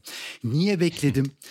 aslında çıkmam lazımdı ve bunu da çok da kimseye anlatmadım. Çünkü belki de olayın sonuçlanma şekli beni biraz utandırmış da İncitici bir olabilir. şey evet incitmiş tabii, de olabilir. Çok da anlatmadım. Sen bunu anlatınca biraz şey gibi geldi. Evet ben de yaşadım. Ben de, bu, ben de bunu yaşadım. Ve e, kavgacı davranmamaya çalıştım ama orada bir sınır vardı. Belki de çok da fazla orada debelendim. Çok yani hala da soruyorum mesela ve siz o bölümü anlattığınızda da e, hep o soruyu sordum. Ya burada sınır ne? Yani o kavgacılıkta bir adım atmama, o zorbayla karşılaşınca yapacağın davranış şekli bunlar anlık karar tabii. Hani öyle çok planlı olabilecek şeyler değil ama o senin dediğin hani hayattan örnek kısmında bence mesela o çok çarpıcıydı. Tahmin ediyorum dinleyenlerin çoğu da bu tip benzer örnekler Bana yaşamışlar. çok mesaj geldi onunla ilgili evet. Öyle mi? Yani o e, Trabzonlu herife teşvik yiyelim deyip ondan sonra bir de herifi dövmek nedir falan gibi bir takım laflar dedi. Veyahut da kavga et, edebileceğini hiç hayal etmezdim senin falan gibi ki aslında o hikayenin ana fikri o. Ben de hayal etmezdim zaten yani öyle bir planım da yok. Yarın da yok öbür gün de olmayacak ama aslında orada anlattığımız şey Harun'a bir soruydu o. Yani Evet. kavganın kötülüğünü anlatırken artık kavga kaçınılmaz olup işte dediğin gibi o yumruk pencereden burnunun önüne kadar gelirse ne yapacaksın peki o zaman kavga kötü deyip de duracak mıyız gibi orada kendi verdiğimiz cevapta yani artık e, değil tabii ki yani bir noktada da belki de o kavgaya girmekten başka çare kalmıyor argümanıydı İşte- o. Ama sanıyorum Ya o... zaten Can Söyle e, abi. pardon abi böldüm bitmeden ama yok zaten yok hayır son bitmişti. bir fiil arıyordun zaten sanırım sen o sırada. Aynen aynen. Ben bu konuda çok dertliyim. Çünkü belki de hani yaptığımız programlar içinde en çok beni de ahlaki olarak düşündüren konu bu söylediğiniz şey. Yani kimseye mesela bizim yüzümüzden fanatizmi bıraktı diye üzülmem yani kimse öyle bir şey yaşarsa. Ama hani kavgacılık bölümünü dinleyip normalde kaçınabileceği bir kavgadan mesela dayak yiyerek çıkan birisi olursa o üzücü bir şey olur. O açıdan Can'ın örneği bence güzel. Ben de genelde kavga etmeyerek e, çözmeye çalışan daha çok Burçin'in pozisyonuna yakın hallerde buldum kendimi. Ben de öyle canım beni şimdi Yani- kavgacı yapmayın rica ediyorum. Yok abi olur mu öyle şey? Sana saygımız çok büyük. Teşekkür ederim. Ne olur ne olmaz karşılaşırız falan. Allah Allah ya. Yok yok şaka bir yana. Bu agresyon zamanlaması denilen hadise gerçekten e, strateji oyunlarında e, da ne bileyim ben normal bir oyunda da ki bunların ikisinde de olduğuna göre hayatta da yani hemen hemen yani en önemli zamanlama bu yani. Yani vites değiştirme zamanı da bu. Bir konuşmada dinlemeyi bitirip konuşmaya başlama zamanı da bu. Bir şarkının nakaratının geleceği dak- saniye de bu. Yani her şey bu. Yani bütün zam- bu meselede ben çok öğrenmeye açığım. Yani öğrenmeye açığım derken bekliyorum böyle e, ma- mücadeleyi bekliyorum manasında değil. Bu konu hakikaten öyle kolay geçiştirilebilecek bir konu değil. Çünkü insanlık tarihi hem e, bir takım zorbalar tarafından e, sürekli e, kötü koşullarda yaşamaya itilen insan kalabalıklarının tarihi hem de o kalabalıkların yeri geldiğinde ve genellikle hiç beklenmedik bir anda ve genelde de beklenmedik yollarla bir itiraz ortaya koymalarının tarihi. O itiraz ortaya koydukları anda aslında lüzumsuz kavgacılık yapmış olmuyorlar. Yani benim ay- ayırt etmek istediğim şey o. Aslında o bölümün adı e, sanırım şey ya esasındaki adı lüzumsuz kavgacılık. Lüzumlu kavga lüzumlu ka- yani zaten kavgacılık aslında ağla, ağlaklık gibi a- ağlaklık gibi bir şey bu. Ağlaklık demek mesela ağlarmış gibi yapmak, ağlama, ağlama yoluyla bir şeyler elde etmeye çalışmak falan ama gerçekten ağlamamak. Şimdi ben bir bir mesela şarkı yazarını ya da bir film yönetmenini ağlak olmakla suçladığım zaman, eleştirdiğim zaman daha doğrusu onu bizi ağlattı. Kendisi ne kadar ağlıyor falan diye değil. Ağlama yoluyla, ağlamaya ateş ederek ama birazcık da kendisi de aslında neyse anladınız demek istediğim şey. Hı hı. Kavgacılık da böyle bir şey. Tabii, tabii. Kavgacılığa Kimden karşı anladım ben. ya kim belli birisi değil. Kavgacılık kavga kötüdür demek değil. Ama her şeyi kavgaya dönüştürmek çok kötü bir şey. Her şeyi kavgaya dönüştürmek Bir çok de kötü abi bir şey. yani Ve İstanbul onu, trafiği diye de bir olay var. evet orası yani zaten Sun Tzu ders. bugün yaşıyor olsaydı Art of İstanbul Trafik diye kitap yazardı hocam. Yani o hakikaten bir kendine has bir mevzu var orada. Yani bütün bu olaylar içinde trafikte kavgadan en çok kaçamadığın ortamdayız ama tabii senin söylediğin bu değil. Yani benim trafikle ilgili anlattığım şey değil. Senin söylediğin hayatta sonuçta kavga etmek gereken tonla da yer var ve bizim anlattığımız şey kavga etmek kökten yanlıştır değil. Ama her şeye de kavgayla yaklaştığın zaman da içinden çıkılmaz oluyor. Birader. Evet birader ve ta- ben bunların çoğunu şeyde gördüm bu arada Can. Gerçekten trafikte gördüm. Yani konuştuğumuz E, tabii. şeylerin çok çok büyük bölümü eski şoför Harun'un aklından geçenler bir yandan. Yani ya, çünkü şimdi yandaki bir adama niye o kadar öfkelenesin? Yani nasıl oluyor da oluyor? Yani benim bir alanım var. Önümde 3 metre boşluk açıldı. 3 metreye adam ikimizin de hayatını tehlikeye atacak şekilde burnunu soktu, girdi. Bir de oradan bana küfrediyor. Çünkü sonucu yok abi. Tribünde küfür etmek gibi. Yo sonucu da var işte sen de Büyük yaşamışsın. oranda ben yok. de Çok küçük oran ama o. Çok küçük oran. Yani hepimizin trafikteki rahatlığı da biraz o. Kollar sarkar bilmem ne yapar. İnsanların trafikte birbirine ettiği hakaretleri normalde mesela bir otobüs içine sıkış sıkış böyle karşı karşıya duran iki kişinin birbirine ettiğini hayal edebiliyor musun? Ya evet ama ya kafayı yersin çünkü anlatabiliyor muyum? Yani etmezsin ikinci gün. bence yani öyle bir ben, şey de ben var. bu yani öncelikle indirgemeci buluyorum biraz bu söylediğin şeyi. Aydın söyleyeyim. düşmanlığı yapma abi lütfen. Hayır hayır sen esas Şaka yapıyorum öyle oğlum. Zaten kendine aydın demek nedir burada oturup? ben sana diyorum kendime demiyorum. Tamam. şu an şu an Ben sana de- düşmanlık yapmak üzereyim çünkü. Yine anlaşamadık bravo. Ya hayır şunu demek istiyordum abi. Trafikte bütün bunları düşündüğüm örneği verirken tam e, aslında trafikte cezasızlık yüzünden olmuyor sadece bunlar. Bence ne yüzünden olduğunu bulmak benim e, haddimi aşıyor şu anda ama muhakkak o var. Dediğin şey var için içinde. Fakat e, kendimizi farkında olmadığımızı sen söylüyorsun ya ya da işte kendimizle ilgili neydi o? Burçin o cümle neydi abi? Demişti ya Can şey diye. Tahminlerimiz mi iyi değil? Kendimizi tanımıyoruz mu? Herkesin aslında kendiyle ilgili e, tahminleri yanlıştır. Ha evet. Ben ben oraya Öyle biraz mi? bağ- bağlıyorum. Öyle bir şey. Öyle bir şey var. O trafik meselesi benim için Ha bu fal hikayesinde anlattığım şey o. Kendinizle ilgili kanaatlerinizde yanılıyor olmalısınız çok çok yüksek diye evet. Çok Evet. yüksek evet. Evet, trafik oradan bağlanıyor. Trafik e, az buz bir şey değil. Z- Kavgacılık da kavga etmeyelim, mücadele etmeyelim değil. Bunların zamanlaması çok kritik. Öyle her dakika kavga edersen hiçbir sonuç alamazsın. Bak gördün mü alamıyorsun zaten. Bu trafik mesela bir yerde trafikle ilgili şöyle bir not almışım. Bu özür dilemekle ilgili bir şey konuşuyordunuz. Hani bizim toplumumuzda özür dileyene biraz e, bi- biraz zayıf gözüyle bakılır. Çok da muteber bir şey gözükmez. Hatasını kabul eden, öz eleştiri yapan. Mesela bu kadar her türlü kötü huyumuzun ortaya çıktığı trafikte benim mesela gördüğüm çok tezat bir şey var. O şu eli kaldırıp bir özür dileme durumunun belki de hani bu kadar kolay işlediği ender yerlerden bir tanesi. Ben bu sihri çok yaşıyorum. Bir hata yaptığım zaman bir şey şu el kalkıyor karşımdaki bir şöyle sinirlenecek gibi olsa da o eli görünce bir geri adım atıyor. Mesela normal hayatta bu kadar rahat değil bu özür dileme hukuku. Evet. Mesela trafikte çok değişik bütün kötü huylarımız ortadayken bu o el kaldırıp ya pardon demek garip bir şekilde de işe yarıyor. O özür mevzusunda trafikle ilgili böyle bir not almışım. Onu şimdi siz Çok konuşurken güzelmiş. hatırladım. Ee, aslında buradan yola çıkarak şunu da sormak istiyorum. Bu belki sonrasıyla ilgili bir soru olabilir. Hani dizilerde falan spin-off'lar vardır ya işte o dizinin içindeki bir başka konuya odaklanıp ondan başka bir dizi bir şey yaratmak. Sizin bu anlattıklarınız içerisinde mesela şey çok ilgimi çekmişti. Keşke onunla ilgili bir bölüm yapsanız demiştim. Böyle çok yer oldu da işte bu kuratörlerden, sentezcilerden bahsediyordunuz. Yani bir şeyi anlatanların aslında öneminden bahsediyordunuz. Hatta e, tutarlılık bölümündeydi galiba. Kant meselesinde de buna atıfta bulundunuz. Onu iyi anlamak değil, onu iyi anlatmak e, önemli diye. Bu anlatıcılık işte son dönemde storytelling falan da denen hadise. Yani bir şeyi aktarma, o iletişimi sağlama sanki çok önemli gibi geliyor. Siz birkaç yerde buna vurgu yaptınız. Bu tip böyle bütün podcast serisi içerisinden çıkarılıp bir spin-off yapılacak şeyler sizce de var mı? Bunu konuştunuz mesela. Mesela şunu daha çok konuşsak, şundan bir bölüm yapsak. bir bölüm adına bunu konuşmadık. Ee, ama daha önemlisi şu. Yani biz bir kere bu seride aslında esas anlatmak istediğimiz şeyi anlatmayı becerdiğimizi düşündüğümüz için. Yani en azından Hmm. çok daha fazla bölüm çekerek bunu daha iyi anlatamayacağımızı, e, sulandıracağımızı düşündüğümüz için bunu sonlandırıyoruz. Çünkü amaç e, podcastçi olarak hayatımıza devam etmekten ziyade beraber bir podcast çekip bunları anlatabilmekti.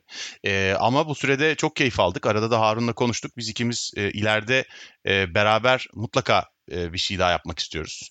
E, bu bir spin-off da olabilir. Bölümlerden bir tanesinden çıkan bir şey de olabilir. Ama bambaşka bir şey de olabilir. Burada en nihayetinde bu e, kayıt tuşuna basmaya karar vermek için öncelikle e, belli bir bölüm sayısında hakikaten anlatmak istediğimiz, hakikaten birlikte üzerine tartışmak istediğimiz e, konulardan e, bir tanesini seçmek. E, çok da var. E, bunu seçtiğimiz gün e, muhakkak oturup konuşacağız ve e, tekrar başlayacağız. Evet. Çok neşeli e, şeyler geliyor benim aklıma hep ve bu kadar e, yani bu bu işi bu kadar eğlenerek yapmak çok güzel bir şey. O onu insan sadece o yüzden bile bir şey yapmak ister canlı yani. Aynen. Aynen. Peki o bir şey yapacağız dedin onu hani biraz daha gerçi sonlarda dedim ama e, bilmiyorum süre konusunda nasıl şey yapmam lazım. Kaptan sensin. Kapta evet, sensin. Diyorsun. Hem moderatör hem dinleyici temsilcisi hem konuk böyle bir pozisyon bile yok dünya tarihinde. evet evet. Aynen öyle. Peki e, o bu geleceğe dair aslında birkaç soru soracağım. Onu biraz daha sonlara saklayayım. Ee, Şöyle bir şey de hissettim yine bu bittiğinde. Şimdi birçok konu var. Bunlar değiştir yani değiştirebileceğimiz, değiştirmemiz gereken davranışlar var. Kendimize sormamız, öz eleştiri yapmamız gerekenler. Bu sanki bütün bölümler bana böyle bir hayat hayatta kullanabileceğimiz bir filtre gibi geldi bir yerde. Ya ben birçok konuya bu sizin bölümleriniz kadar bir filtreyle şöyle bir o konuya o filtreyi koyarak bakabilirim, anlayabilirim ve belki de gerçekten o zaman çok inandığım düşüncelerimden de farklı yerlere varabilirim. Bu birçok konuda da böyle. Mesela en basit işte Sivas katliamına bakın. Bu bu konuların hepsi var. Fanatizm var, aydın düşmanlığı var, öfke var. Hepsi var. Kavgacılık çok daha hepsi. basit kavgacılık, çok daha basit konulara, güncel konulara da aslında sanki hani formül demiştik ya bu podcast'in başında nedir sizdeki yaptığınız şeyde bu etkileşimi yaratan? Galiba bize öyle bir bir filtre verdiniz siz. Ve ben mesela atıyorum çok basit konularda da bunu kullanabilirim. İşte yabancı sayısının azalması. Buna da kullanabilirim. Bu filtreden birçok şeyi ona uydurabilirim. Çok daha e, farklı siyaseten bazı konularda da kullanabilirim. Böyle bir yani bunun bu böyle bir filtrenin böyle bir formülün ortaya çıktığını düşünüyor musunuz siz de? Yani bu, bu düşünceye katılıyor musunuz? Yok. Hayır böyle bir formülün ortaya çıktığını düşünmüyorum canım. Yani bu senin bir kere bunları söylemen gerçekten müthiş ve senin gibi bir dinleyicinin bunları söylemesi çılgın derecede onurlandırıcı. Bununla beraber şey düşünüyorum ben daha çok. Yani bu konuları tartışmaya açmış olmak aslında bizim derdimiz. Yani bu çünkü hakikaten yani burada aydın düşmanlığı konusuyla ilgili insanlara e, kılavuzluk etmek gibi bir iddia zaten Harun'un da benim de yani Harun da katılacaktır diye onu da katarak söylüyorum. Yani ne haddimize gerçekten. E, ancak yani bu konuların tartışılması için e, doğru diskurla, doğru bir tartışma üslubuyla e, konu açıyoruz biz kendi adımıza ki bu konuları ilk açan da biz değiliz tabii ki. Yani burada işte mesela aydın düşmanlığı konusu demişken işte Harun o bölümde gidip şeyi aramıştı, Tanıl Bora'yı aramıştı. E şimdi mesela Tanıl Bora'nın yıllardır bu konuda yazdıkları ettiklerinin yanında bizim söylediklerimiz zaten nedir ki? Ee, ama işte yeni bir mecrada, yeni bir dinleyici kitlesine belki e, yeni bir dinleme ve iletişim alışkanlığı üzerinden zaten yıllardır yapılan bir takım tartışmaları birazcık bir tekrardan e, alevlendirmek, belki kendi katkımızı sunmak gibi düşünülebilir. E, öyle o kadar düş- öyle düşünüyorum ben. Ben tabii böyle bir durumda biraz sahne personası olmanın e, şımarıklığına da e, dayanarak bir şey söyleyeceğim. Çünkü biz e, genelde ka- kaprisli, kendini abartan ve böyle birazcık özgüveni yüksek tipler olarak biliniriz. Ben de öyle bir izlenim vermediysem bile az sonra vermiş olacağımı zannediyorum. Bence gerçekten bir bilginin ortaya çıkış kronolojisi veya medyumundan da öte onun başka şeyler nasıl harmanlandığı çok önemli. O açıdan ben bu konuların her biriyle ilgili ilk konuşan biz değiliz tabii ki ama bunları böyle bir çerçeve içerisinde ortaya koyup nispeten popüler bir mecrada dinlenebilir ve konuşulabilir bir hale getiren benim bildiğim önemli ilk örneklerden bir tanesiyiz. Eğer gerçekten ilk Doğru. örnek değilsek. Değil tabii ilk de. Eğer gerçekten böyle bir ilk örnek değilsek. Değil tabii de değil. Sen artık bu alçak gönüllüyü biraz abartmaya başladın. çünkü Allah bizim Allah ama bizim çünkü içinde bulunduğumuz ortamlarda şöyle bir sıkıntı var Burçin. Onu da anlatmak lazım. Biz birbirini takdir etme kültürü de gelişmemiş. Kendine değer verme kültürü de gelişmemiş. Bunların da ayıp falan sayıldığı hatta mümkünse birbirimize çamur atmayı falan daha karlı kılan bir kültürdeyiz. Ama e, şunu görmek lazım. Biz bizim yapmamız umurumuzda değil bizim bunu. Yani bunu bunun yapılıyor olması önemli bir şey. Biz yaptık diye tabii ki mutlu oluyoruz. aman aman da bir şey belki yapmadık. Fakat böyle değerlice bir şey yaptığımız hissi ikimizde de var yani. Onu, Var onu, tabii canım deli misin? Onu Aşk- saklamamak aşk olsun. lazım. Aşk Üstü- olsun kesinlikle. Senin sorduğun soruda bir şey vardı. Onu o, o twist'i hatırlamak istiyorum. Filtre Ee, meselesi mi? Filtre meselesi beni çok de ilgilendirdi çünkü o şekilde hiç düşünmemiştim. Ee, zaten bu bence bütün kültür sanat üretimlerinin en seksi sonucudur. Yani siz ortaya bir şey koyduğunuz zaman sizin asla düşünmeyeceğiniz bir şekilde bir anlamı veya işlevi ortaya çıktığında olay artık zaten sizin olmaktan çık- çıkıyor. Yani Can'la bizim podcast'imiz mesela şu anda senin olmuş oldu. Katıldığın için değil sadece anlam da kattığın için. Sen bunu filtrelere dönüştürdüğün zaman artık biz sana şey diyemeyiz yani. Ya olur mu öyle şey? Ne filtresi kardeşim? Biz podcast, podcast yapıyoruz burada diye diyemeyiz yani ve bu çok büyük bu çok büyük bir övgü hakikaten Ee, ve çok güzel bir şey söyledi. Teşekkür ederiz gerçekten.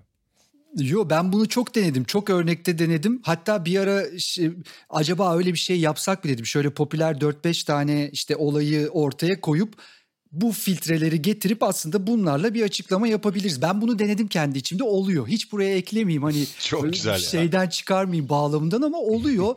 Dolayısıyla evet podcast'in böyle bir işlevi var mıdır? Ee, Şimdiye kadar yoktu benim içimde onu da söyleyeyim. Yani dediğim gibi eğlendiğim öğrendiğim çok şey oldu ama bu podcast farklı oldu. Mesela çok merak ediyorum dediğim gibi keşke seyircili olsaydı ya da belki bundan sonraki podcastlerde insanların sesiyle reaksiyon bırakacağı ya ben nasıl telefonuma kaydettim? Ee, ya öyle bir şey yapsanız ki ben o kaydettiğim şeyi de pıt diye size yollasam. Bunun teknolojisi tabii çok basit ama bu tip podcastlerde galiba böyle bir şey e, lazım. Bir de o an dinlediğinizdeki reaksiyon çok sade, çok doğal oluyor. O anda göndermek o sesi siz dinlerken bir platforma ya da sizin olduğunuz bir yere e, bilmiyorum belki bundan sonraki podcastler için böyle bir şey yapılabilir. Bence bu yeni bir şey. Yani sizin yaptığınız Türkiye'de ilk değil yani podcast açısından söylüyorum. Yani hadi ilklerden biri diyeyim. Bence bu son pandemide bir 3-4 tane bu, bu içerikte ya da bu bakış açısıyla podcast üretildi. Ee, benim çok içine girdiğim buydu. Dolayısıyla burada farklı bir şey ben görüyorum. Buna seyirci nasıl katılabilir? Sesiyle mi katılır? Belli bölümlerde meetup'lar şeklinde mi olur? Hiç bunun için düşünüyor musunuz? Hani hani tamam gelecekle ilgili belki çok net bir şey yok kafanızda ama ya da böyle şeyler, fikirler var mı kafada? Ee, yok düşünmedik böyle şeyler ama e, yani Harun'la beraber daha bir şeyler yapmak istediğimiz için Hı hı. e, zaten daha düşünecek alanımız, çok alanımız, yapacak çok şeyimiz var. O yüzden güzel fikirler. Ya ben şeyi çok isterdim zaten. Ya çok çok isterdim yani biz oturup anormal şartlar altında dinleyicileriyle oturup bir oturum halinde bir bölüm yapabilsek ve bize sorular sorabilseler, bize itiraz edebilseler, beraber konuşabilsek falan gerçekten harika bir şey olurdu. İleride böyle bir şey bizim yapacağımız bir iş için mümkün olursa zaten bu fırsatı e, ben kaçırmayız diye düşünüyorum. Sen ne diyorsun Harun? Ben de aynı kanaatteyim Can. Peki bir de kitaplarla ilgili bir not almışım. Keşke konuştuğunuz bütün kaynaklarla ilgili böyle bir bir, bir sonda bir şey olsaydı hani işte bu konuştuğumuz kitaplar, kaynaklar. Gerçi sonra dedim ki ben niye bunu yapmadım? Aslında bütün hepsini dinlerken not alabilirdim.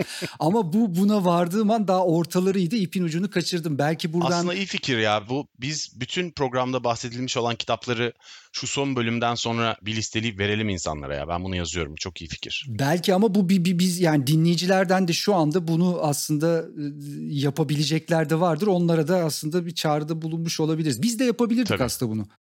Tabii, Ya tabii. ben- Yok, ben yaparım. biz aslında bir bölüm, iki bölümde e, şarkı önererek de bitirdik değil mi Can? Hı.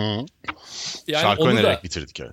onu da şey yapabilirdik. Ba- Bazı şeyleri bulduk ama devam ettiremedik mesela. Evet, ettirmedik. Ee, sebebi de şu bence. Üç bölüme ayrılıyor programın yolculuğu. İlk bölüm şey kalıcı anksiyete atağı şeklinde. Yani ilk, evet. ilk aydın düşmanla kadar olan bölümler yani giriş bir ve ikinci bölüm aslında e, toplam olarak 6 kere falan çekildi. Yani bir tanesi iki bir tanesi üç kere çekilen bölüm var aralarında.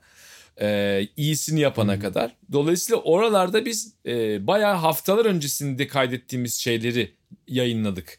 Sonra yavaş yavaş Aydın Düşman'la beraber şeye geldik. Yani biraz stoklu gidelim. Hadi iki bölüm önceden hazır olalım gibi.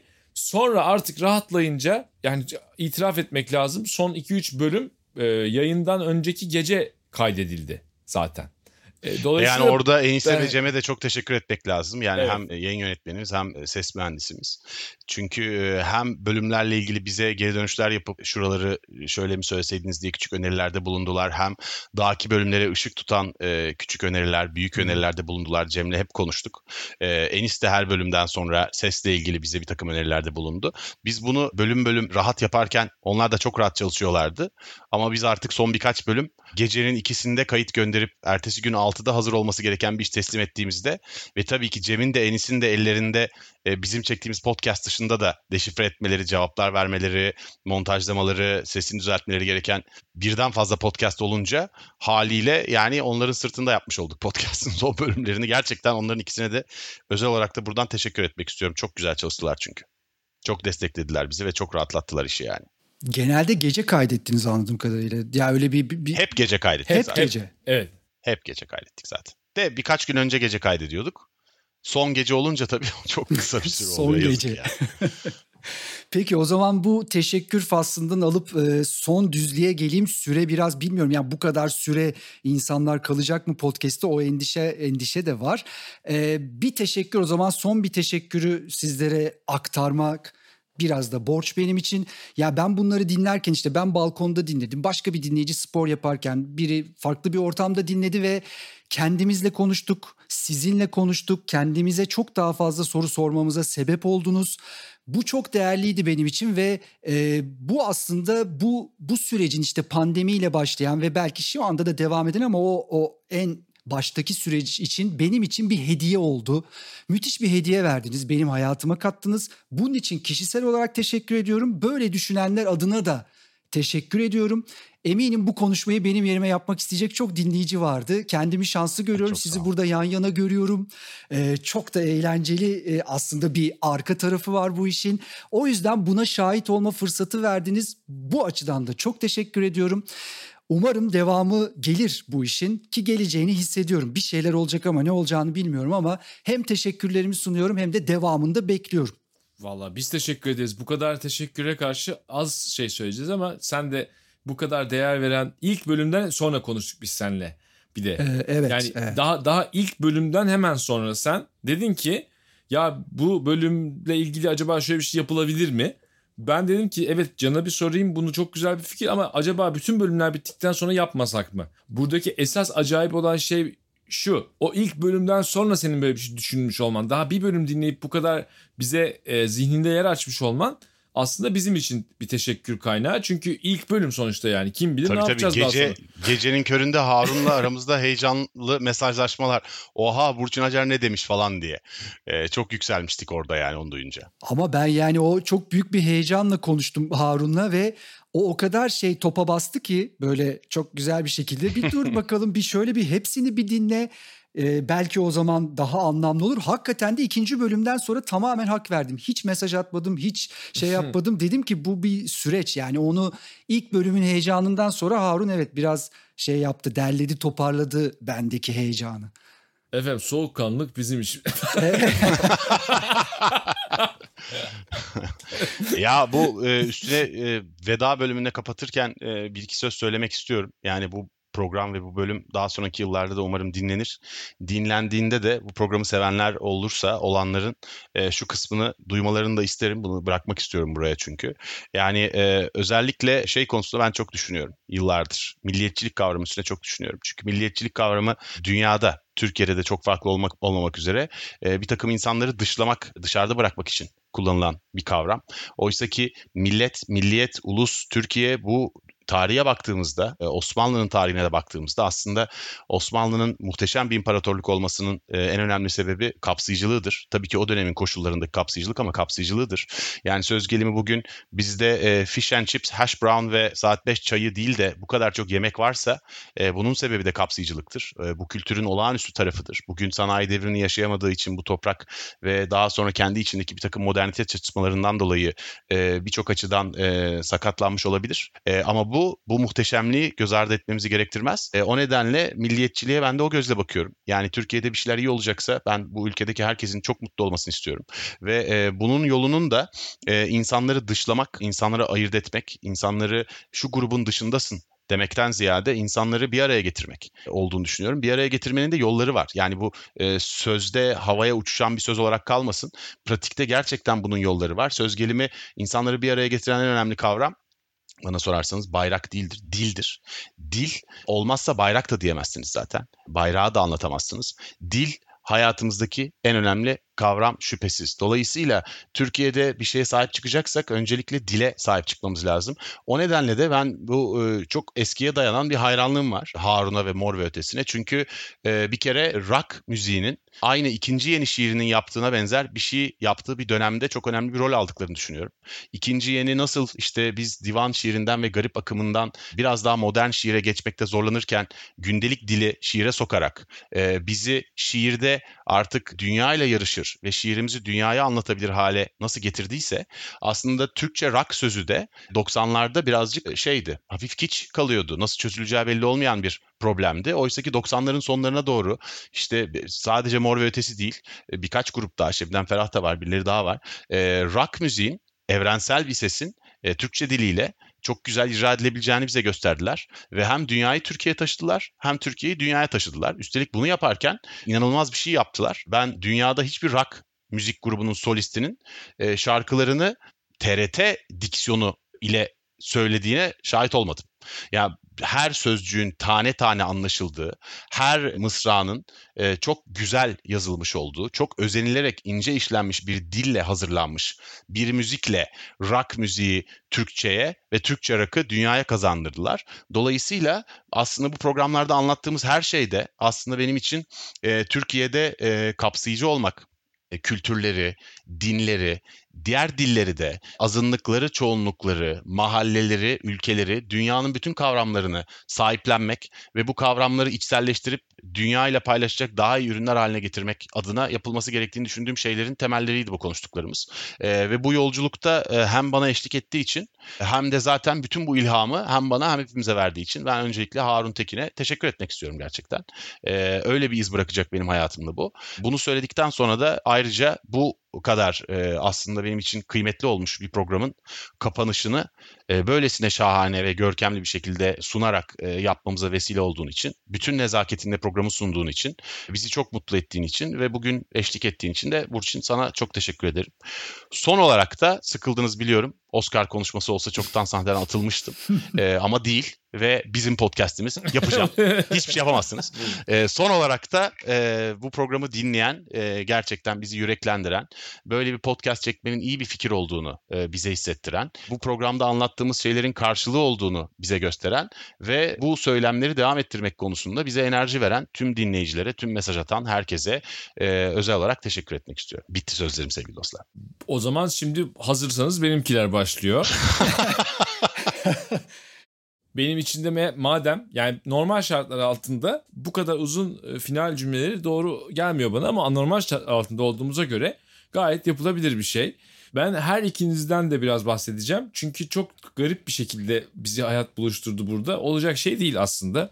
Yani bir yani bir edebiyat yayıncısı, bir şarkı yazarı ve bir radyo yayıncısının bir podcast bölümünde buluşması dünyanın sık rastlanan şeylerinden biri değil. Ama bunun temelinde bir takım arkadaşlıklar var. Onlar da bahsettiğimiz bir sürü şeye değinen şeyler. Burçin bizim ilk televizyon canlı yayınımızda e, bizi sunuyordu. Yani 96 ya. 96 yılında Mor ve Ötesi hem de 3 kişi olarak çünkü evet. Derin o sırada Amerika'daydı. Biz 3 kişi olarak çok tuhaf bir performans yapıyorduk One TV'de. Burçin de o performansın olduğu programı sunuyordu. Ve o erken dönemde işte Hakan Tamar'la beraber ikisi aslında bizim e, belki de duyulmamızı veya görülmemizi ilk sağlayanlardan. Yani belki o program milyonlarca insana ulaşmadı ama yine de bizim klibimizin orada dönmesi, orada o programda olmamız, onların bize anlatması vesaireyle gelen bir o çok ilk zamanlara dair bir duygu var. O duygudan da gelen bir şey var. Yani güven ve işte sevgi var. Yıllar içerisinde hep hani aşağı yukarı biz sonuçta defalarca karşılaştık. Çünkü işte popüler müzik alanındayız ama hep de yani birbirimizin bu yaptığımız şeylerden ibaret olmadığını yani dostluğumuzun da aslında şu ana kadar paylaştıklarımızdan ibaret olmadığını içten içe hisseden iki insan olarak geldik. Ve bugün de bunun bence şeylerinden biri yani e, güzel sonuçlarından en güzel sonuçlarından biri. Can'la da e, bir futbol sahasında birbirimize dik dik bakarak tanışmamızın aşağı yukarı 11. yılındayız. evet, Ee, doğru. O dik dik bakıştan sonraki yıl içerisinde önce Almanlara 7-1 yenildik. Alman yazarlar milli takımın abi bir de üstelik. evet. Ondan sonra ama İstanbul'da onları ağırlayıp bu sefer e, 3-2 yendik falan ve Ayazma Anadolu e, yazar, çizer, işte müzisyen ayak topu takımı, futbol sahası, nizami e, her şey var. Futbola başlayan bu şey aslında çok enteresan yerlerden döne döne döne bugün e, benim açımdan mesela kendisinin olmadığı bir dünyayı düşünemediğim hale gelecek kadar bir arkadaşlık oldu. Yani bunun böyle olması da çok şanslı bir durum. Bu kadar olmayabilirdi çünkü. Her zaman e, insanlar birbirlerini ıskalıyorlar sürekli olarak bu hayatta. Bizim başımıza öyle gelmedi. Biz mesela hala devam eden çok tatlı bir proje Sokrates. Sokrates'in başında da yer alma şansım oldu. Hala danışma kuruluna yazıyorlar sağ olsunlar benim adımı da filan. Ondan sonra birlikte başka şeyler de yaptık. En son müzik kütüphanesi diye bir şey yaptık. Can yayınlarının Mundi'sinden yayınlanan MSG ile işbirliğiyle. Şimdi bu podcast ve bütün bunlarda artık hani hayat boyu süreceği anlaşılan bir arkadaşlığın böyle yol üzerindeki bir takım izleri ama yarın belli olmaz bu hayatın sonuçta. Bunu birlikte yapmış olmak gerçekten çok değerli bir şey. Ee, şimdi çok teşekkür ediyorum her ikinize de. Ama bir tane ben teşekkür dışı bir şey söyleyeceğim şimdi. Sen en başta bir soru sordun. Acaba dedin bu podcast'i insanlar yıllar sonra dinlerken ne hissedecek diye düşünüyorsun. Ben de e, dedim ki o dinledikleri sırada ne olacağına bağlı. Şimdi dün akşam çok değer verdiğim ve çok sinirlenmeye ve umutsuzlaşmaya yatkın bir çizer arkadaşımla yazışıyordum WhatsApp'tan. Yine sinirlenmiş. Böyle olmaz böyle şey işte hepimiz mahvolduk bittik falan diye. Umutsuzluğa kapılmasınlar insanlar istiyorum. Çünkü bu bizim verdiğimiz bir tepkiden ibaret değil. Aslında biz geleceği beraber yaratırken yaptığımız şeyler kadar bu tutumlarımızla da yaratıyoruz. Yani eylemlerimiz, eylemsizliklerimiz kadar biz yeterince umutsuz olursak eğer hep beraber zaten iyi bir şey olma ihtimali yok. Hep beraber 10 milyonlarca insan tamam bitti artık böyle olmayacak gibi görünüyor dersek olmaz zaten. Umutlu olmak da bu açıdan sadece bir bakış değil veya bir tercih de değil. Aslında bir eylem. Geleceğe dair bir eylem olarak umutluluk. Eğer umut için yeterince şey yok gibi geliyorsa bile umutluluk aslında da gayet de fazla umutlanacak şey olduğunu fark etmenin getireceği doğal bir sonuç olarak umutluluk. Şimdi bu az şey değil. Umarım bunu yıllar sonra dinleyen insanlar eğer işler çok kötüye gittiyse ya bu gerizekalılar da boşu boşuna umut vermiş insanlara demezler. Onun yerine inşallah öyle bir şey olursa şunu demelerini tercih ederim. Bunlar ellerinden geleni yapmış. Bunlar ellerinden geleni yapmış ama olmamış demelerini tercih ederim. Ama esas tercih edeceğim şey ya bak o zamanlarda biz de o kadar umutluyduk ama sonra öyle şeyler oldu ki 3-4 sene içerisinde ne kadar bambaşka bir atmosfere döndü bütün dünya ve Türkiye. Ne kadar her şey daha umutlu görünüyor.